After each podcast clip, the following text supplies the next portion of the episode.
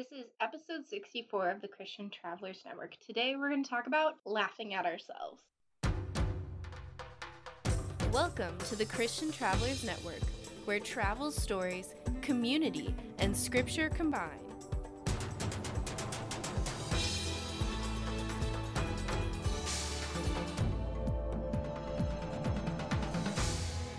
Hey, Christian Travelers, what is up?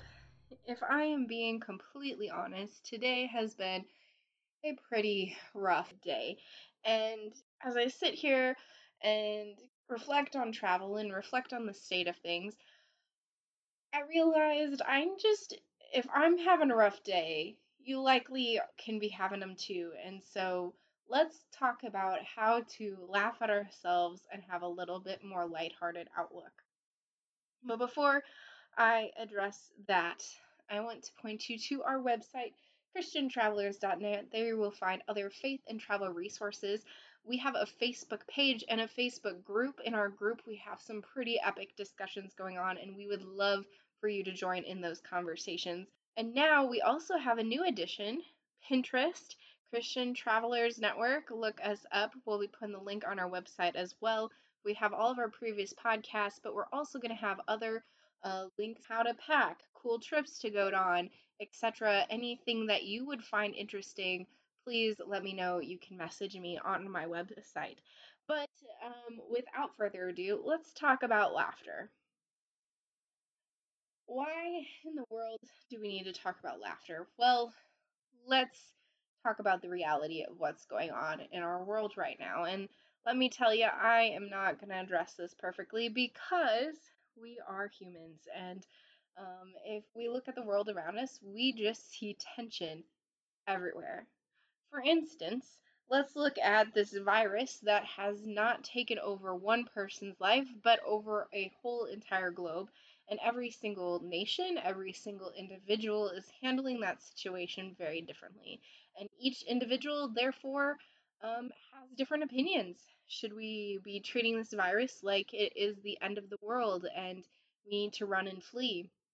Or um, is this something that is over dramatized? It's just like a common cold, and heck with it all, let's go back to our normal lives, economy, the whole shebang, um, all those arguments. I'm not going to try and state my opinion because, truthfully, moment by moment, I feel torn between the two. Um, but then we also have, um, and I know this is a movement originating in the States, but um, I know that I saw somewhere it's the largest movement. Um, we have Black Lives Matter, um, and it was a movement that has hit at least one point I saw 18 countries had been participating in it. And for some people, it comes from a, a real thing of of feeling racial tension and having a real struggle um, and not really sure like wanting to share their stories um, but then there's others who maybe aren't even using it um, to support change positive change. They're more um, uh, pushing a political agenda and and then there's uh, other people that are just very confused as to what is going on, what is the root issue, and they want to ignore it all um, because it's just so confusing. And then there's others that like want to share an opinion but just feel like everything's just a mess and they don't know what to side with or if there is something to side with. How do we respond? How, as Christians, who believe that God created everyone with value, how are we supposed to respond to this mess? And then I'm just gonna go on a more personal level. I'm I've gotten married. I'm going through a name change, and there's this virus that is making it hard to do things to legally change my name. And then on top of that, they require paperwork, and I drove across the city today, and I hate driving through city traffic, but I did it and there was no one there because of COVID. No one was in this building. Normally, when you go to get a driver's license in the States, it is like if you did not sit there for two hours, like what happened? There was no one there. And it was middle of the day. It was so weird. And then they're like, yeah, you don't have the right papers. So they sent me home. Like, oh my gosh. And I know that's not like in the grand scheme of things when people are dealing with life, death, and identity crises, like to have a meltdown about that, very weird, but I did. And then um, we're having some car troubles, and um, we recently got a new car to replace what we thought was the really bad vehicle. Um, but now my vehicle is having issues, and I've never. The vehicle that we bought to purchase, the recent vehicle we got, it was like a family member gave it to us. So, but now this other vehicle, we might have to like actually go to a car dealership and haggle and like figure all of that out. And that's stressing me out. And then I just like was so fed up with it all that I was like, I just, I, it's so expensive in a city to get a group fitness membership. And I was like, you know what? I'm just going to do a day pass today and go work out somewhere and just, you know, pound it all out, do some dancing cardio, something. And then they're like, yeah, we don't do day passes. And I had a meltdown over that too. And then when I look at the big grand scheme of things, those things are so minuscule, but I let them grow and eat up at me and totally tear apart my day. And I bet if not recently in your life, at some point in your life, you have let the little things become big things and the meltdowns to happen. And am I saying it is a bad thing to have a meltdown? Heck no. We all need them. In fact, I think that's something that we should work on. In the Old Testament, um, it was like okay to mourn for a month and then move on with your life. And and it wasn't that you weren't thankful or or happy with like the things going on in your life, like when tragic things happened, like a virus that tore apart a whole globe and and you couldn't work you had to work from home and like all these massive changes happened like it was okay to mourn for a month and then move on with your life. So am i saying it's bad to mourn? No it's really a good, a good thing to do and and i think we need to do that. But i think as we are so wrapped up in social media as we are so wrapped up in identity crisis as so many of us are really struggling with fear and and loss of control, I think we need to take a moment to figure out how to laugh at ourselves. And and to do that, I have a couple Bible verses that I want to pull upon because I think we need to remember what our identity is, whose we are, and and what our purpose is so that we can laugh at ourselves, so that we can give ourselves permission to laugh. So, first, I'm going to take us to Genesis chapter 1, verses 27 and 28, which says, um, first of all, Genesis is um, kind of the beginning of creation. Genesis 1 is when God created the heavens and the earth, He created everything in it. And in verse 27, it says, So God created man in His own image. In the image of God, He created him. Male and female, He created them.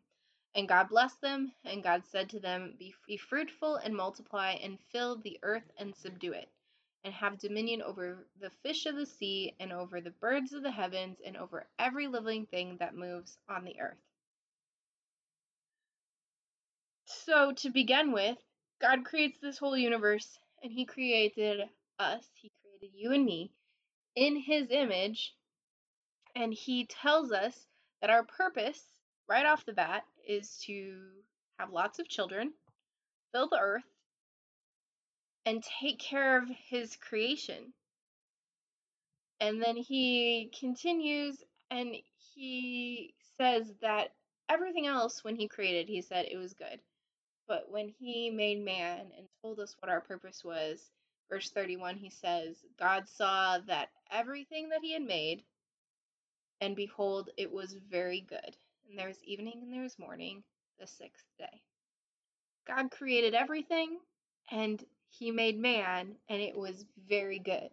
So, first of all, our identity we are children of God. Our purpose take care of the world. Big responsibility? Absolutely. Okay, So then, not even two chapters later, we get to Genesis 3. We have the serpent, the snake, Satan in the garden with Adam and Eve. And uh, the serpent knows that the one thing God said that, like, God gave him complete freedom with an exception of one tree that they couldn't eat from. He makes them question God. Verse 4, chapter 3 But the serpent said to the woman, You will not surely die, for God knows that when you eat of it, your eyes will be opened, and you will be like God, knowing good and evil. So when the woman saw the tree was good for food, and that it was delightful to the eyes, and the tree was to be desired to make one wise, she took of the fruit and ate it, and she also gave some to her husband who was with her, and he ate it. So we're not even like super far into this creation story, and the first creatures, the first humans God makes, they mess up like big time. Like they, the only rule was don't eat of this, and they did it. And and because of that, they get kicked out of the garden. And along the way, I feel like stupidity totally came into the world because they verse 7 they sewed fig leaves together do you know how big a fig leaf is let me google search it for you okay so in the garden we don't really know what all the plants were but um, according to this a fig leaf is about 10 inches long and 5 inches wide. So is it the smallest leaf in the garden? No but like i don't know maybe you imagine like palm leaves or something bigger potentially in the garden.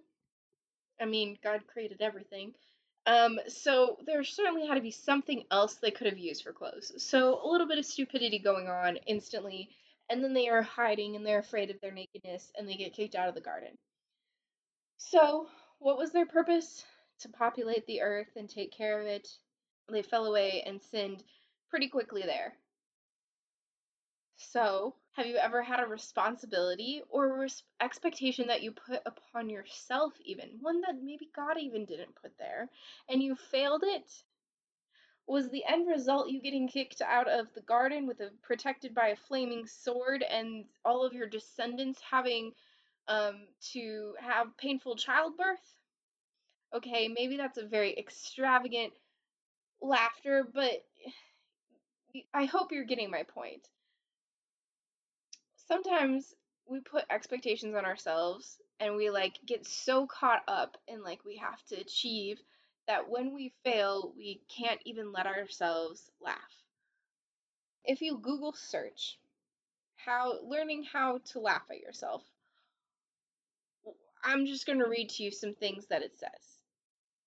One of the first things it says is to recognize who we are versus who we would like to be because I think that's that's the first thing that we kind of begin to even see in the garden, like around this first sin, is that who we who Adam and Eve thought was oh we'd like to be like God and know good and evil, and we see this thing and it's desirable, and therefore I'm not good enough.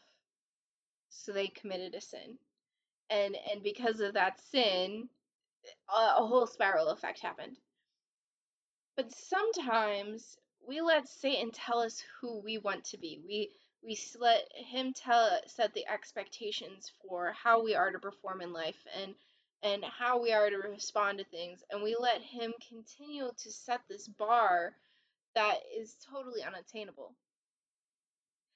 Does God also set high expectations for us? Yes. Did he send his son to die for our sins and forgive us? Absolutely.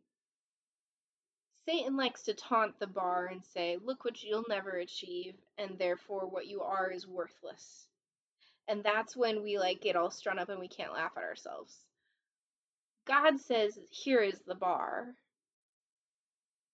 I love you and I created you, and I know you can't achieve this. Do I want you to strive for it? Yes. Am I here with you every step of the way?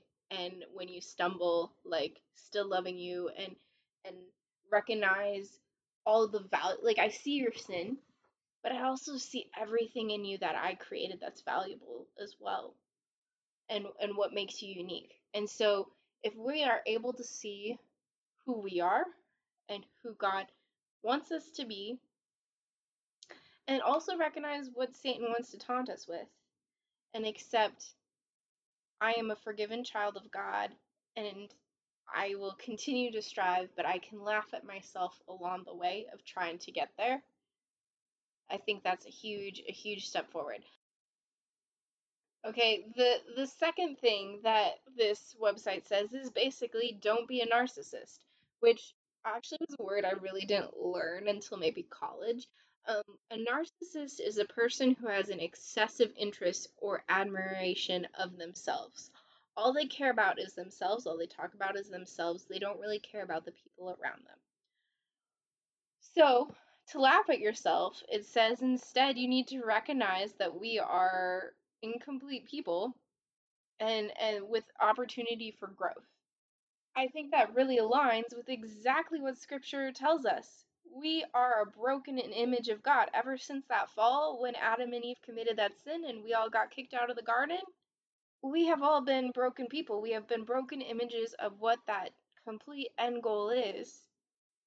And if we start acting like we are perfect and we have it all together and like everything's amazing and I'm the coolest thing, then not only are we denying that putting our identity in the wrong things, we're putting it in in ourselves versus in God, but we're also making it so that we can't recognize that we are all sinful beings and have the opportunity for God's love and forgiveness and healing and and that each day is a new day in Christ. But if it's just all about you and you are the only thing, then not only can you not laugh at yourself when you mess up, but you can't admit that there is the potential for growth. You can't admit that there is the potential for forgiveness and healing. The third thing it says is to not be such a hard critic to yourself. Isn't it true though? When things go wrong when we are traveling, when we are going about our daily lives and things are not happening in our timeline in the way that we want them, we're like, well, it you just are such a such a failure. You don't you didn't work out today. You didn't eat right today. You didn't handle that situation and the, we just put ourselves down. And we just like beat ourselves into the ground to the point that we say you are not important. You're not worth anything. Man does satan love to put us right there. And god says no you are valuable. You are more precious than gold. You are valuable enough for me to die for you so quit beating up my masterpiece did you get that God says, quit beating up my masterpiece. You. You are God's masterpiece. And when you say, I'm not good enough, I'm not valuable, I failed, blah, blah, blah, blah, blah, it's like you're saying, God, you aren't good enough to make something great. God, you made a failure. You made me something unworthy of love. Those are not things that God said, those are things of Satan. And to be able to laugh at yourself, you have to change your language and say, rather than, I failed, oh, look, I tried something, I messed up, man, what goofiness is this? What's next that I'm gonna, you know? Just got to treat yourself with kindness. The next thing it says is count on yourself, trust yourself. Not only do you need to ignore that harsh inner voice, but you need to give yourself some support, some encouragement. Be your biggest cheerleader.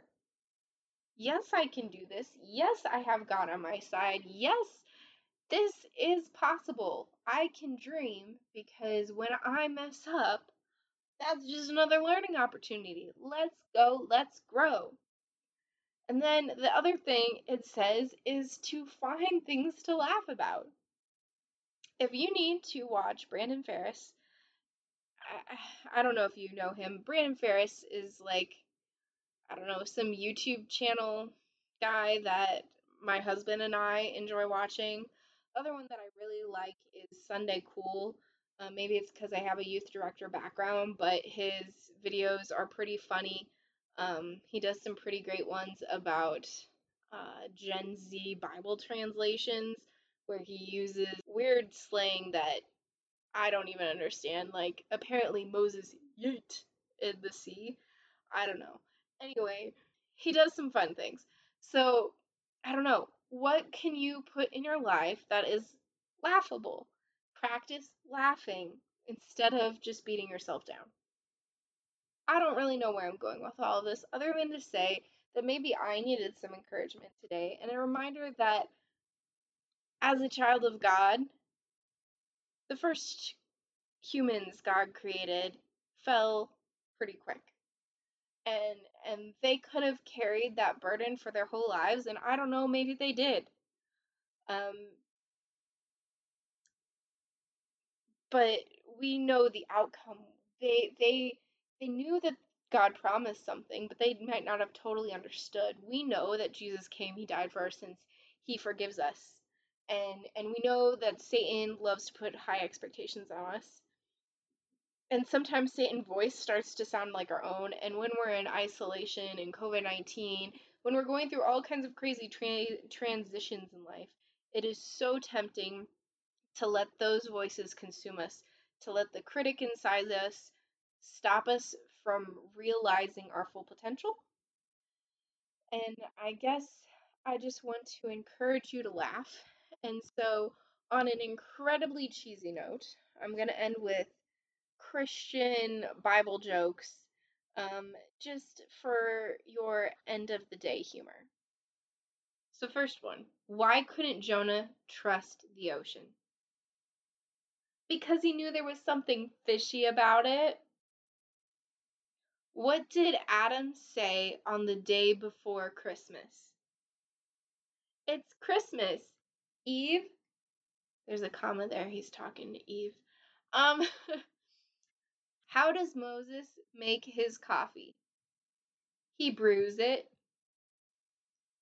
Who was the smartest man in the Bible? Abraham. He knew a lot. If you don't know Lot, he was a relative of Abraham. Okay, why didn't they play cards on the ark? Because Noah was outstanding on the deck.